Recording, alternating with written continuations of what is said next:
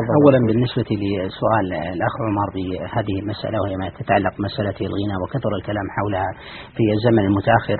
أولا هذه المسألة هي من المسائل الواضحة البينة والحقيقة الإنسان يعجب ويحتار في كثير من الأطروحات التي تكتب في وسائل الإعلام أو الأطروحات التي تطرح سواء في المجالس الخاصة ونحو ذلك. لمسألة هي من الأمور الظاهرة البينة. من نظر إلى النصوص لم يجد مناصا ولا مفرا من القول والقطع والجزم بتحريم الغنى ويكفي ذلك ما جاء في البخاري من حديث أبي مالك وأبي عامر الأشعري أن رسول الله صلى الله عليه وسلم قال ليكونن من أمتي أقوام يستحلون الحرى والحرير والخمر والمعازف فذكر رسول الله صلى الله عليه وسلم المعازف وهذا الخبر خبر صحيح لا إشكال في صحته وقد جاء رسول الله صلى الله عليه وسلم بإسناد صحيح كالشمس ولم يستطع أحد من المتأخرين أن يتكلم عليه بإعلان.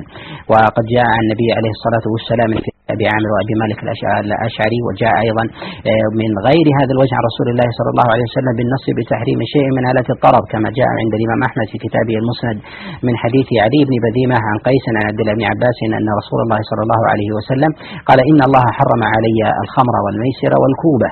قال علي بن بذيمة المراد بالكوبة الطبل.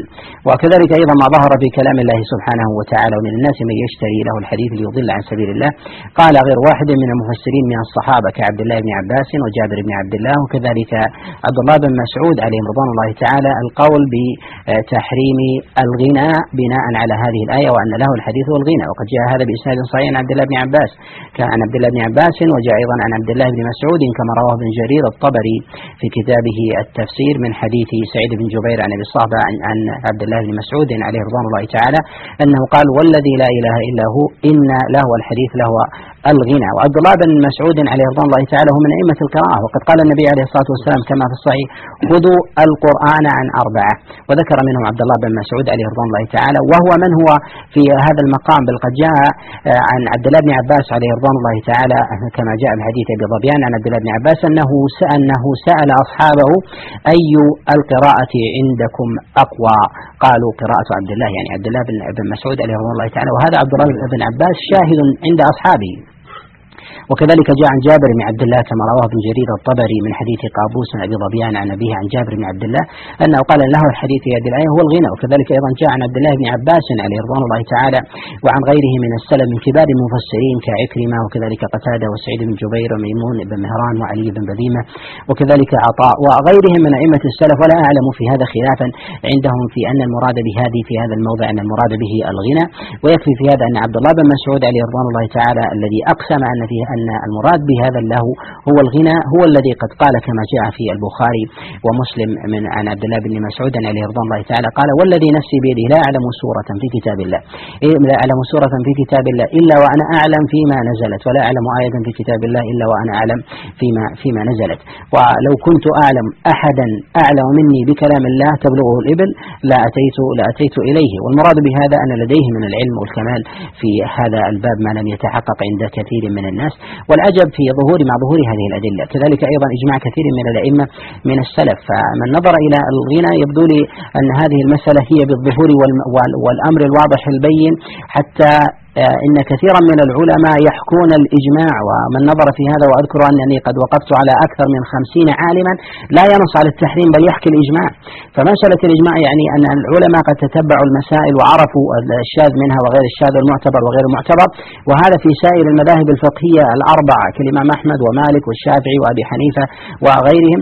بل إن بعض العلماء من الأئمة الكبار من المحققين من المذاهب الأربعة لوضوح هذه المسألة عنده قال بأن بأن من قال باستحلال الغنى إذا اقترن بمعازف أنه ربما يصل إن كان مستحلا لذلك على يقين وقامت عليه الحجة أنه ربما يصل إلى التكفير وهذا القول.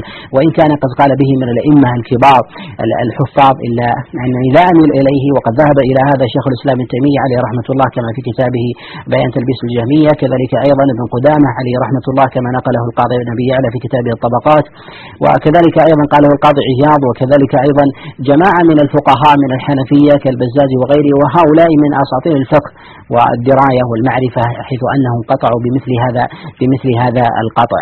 إن من يتكلم على مسألة الغنى ويثير جملة من المسائل يظهر لي والله أعلم أن الشبهات التي تطرأ على كثير من الناس هي إما بجهلهم بلغة العرب ويظنون أن الكلام الذي يرد في كلام بعض السلف من إطلاق هذه اللفظة لفظة الغنى أنهم يريدون بها المعازف. فيخلطون بين المعازف من آلات الطرب واللهو من الموسيقى والمزمار وغيرها مع كلمة الغنى التي ترد في بعض استعمالاتهم كلمة الغنى عند العرب في الجاهلية وكذلك ربما إلى إلى زمن قريب يريدون بذلك الغنى هو التلحين ذلك الكلام الذي يتلفظ به الإنسان آه، بين وقت وآخر. إذا كان مسجوعا يقال فلان يغني أو دخلت عليه وهو يغني إذا كان يترنم. وهذا معلوم. فيجدون بعض النصوص المشتبهة في كلام بعض السلف يقولون أنهم يقولون يقولون بجوازه. وهذا لا شك أنه من من أكثر ما يوقع آه، أهل الجهل في في مخالفة أمر الله سبحانه وتعالى. وقد ذكر شيخ الإسلام ابن تيمية عليه رحمة الله أن من أكثر ما يوقع كثير من آه، من أهل من غير من غير أهل الاختصاص في مخالفة أمر الله عز وجل عدم فهم المصطلحات في زمن رسول الله صلى الله عليه وسلم وتنزيلها على زمنهم بعد بعد تغييرها. وهذا ينبغي أن يحمل على عليه ولهذا يعلم أن في لغة العرب وما جاء النبي عليه الصلاة والسلام من سماعه لبعض لبعض أغاني الجواري فالمراد بذلك هو الأناشيد في زماننا وذلك إنما تغير المصطلح فالمصطلح يتغير. ولهذا الله سبحانه وتعالى يقول في كتابه العظيم وجاءت سيارة فأرسلوا واردهم فالمراد بالسيارة هي ليست السيارة المعتادة في زماننا وهذا قطعا معلوم. فهل نقول أن هذه هذه؟ ثمة مصطلح يضعه أهل عصر على حال يختلف عن الحال الأخرى؟ لاشتراك بينها بعلة من العلل جاز أن أو ساغ أن أن يلحق هذا بهذا أو لوجود أصل لغوي يجوز للإنسان أن أن يلحق هذين المعنيين بأصل سائغ وجائز من أمور المصطلحات. كذلك أيضا من من الأمور التي أشار إليها الأخ عمر وهي مسألة الاستفتاء والفتوى إلى من. العقل آه، يقتضي والنظر أن الإنسان إذا أصيب بعي في جسده أنه يلتمس في ذلك أدق الناس من أهل الطب.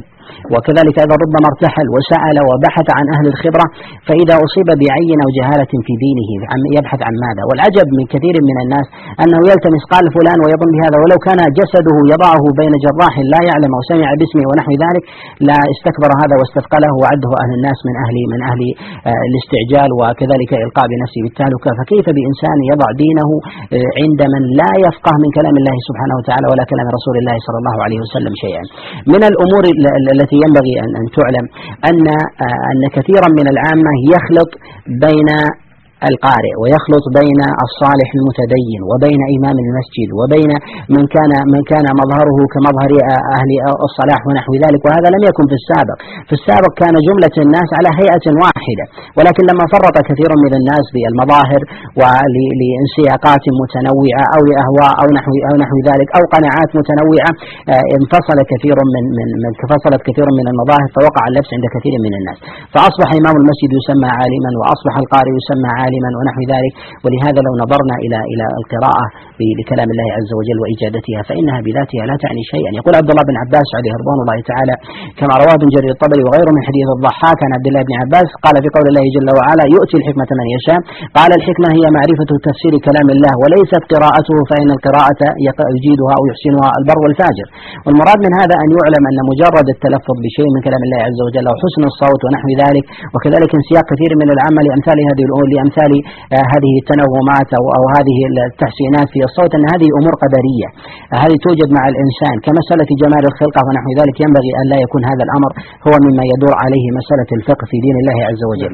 من الأمور والقضايا المهمة أن كثيرا من الناس ما يتكلم على هذه المسألة يتشبث بأقوال بعض الأئمة الذين هم من أهل الإمامة والفقه في دين الله عز وجل ولكن لديهم من الأقوال والشذوذ ما ينبغي أن يقف عنده طالب العلم وكذلك عنده أيضا المتعلم كثير من الناس ما يتكلم على مسألة الغنى.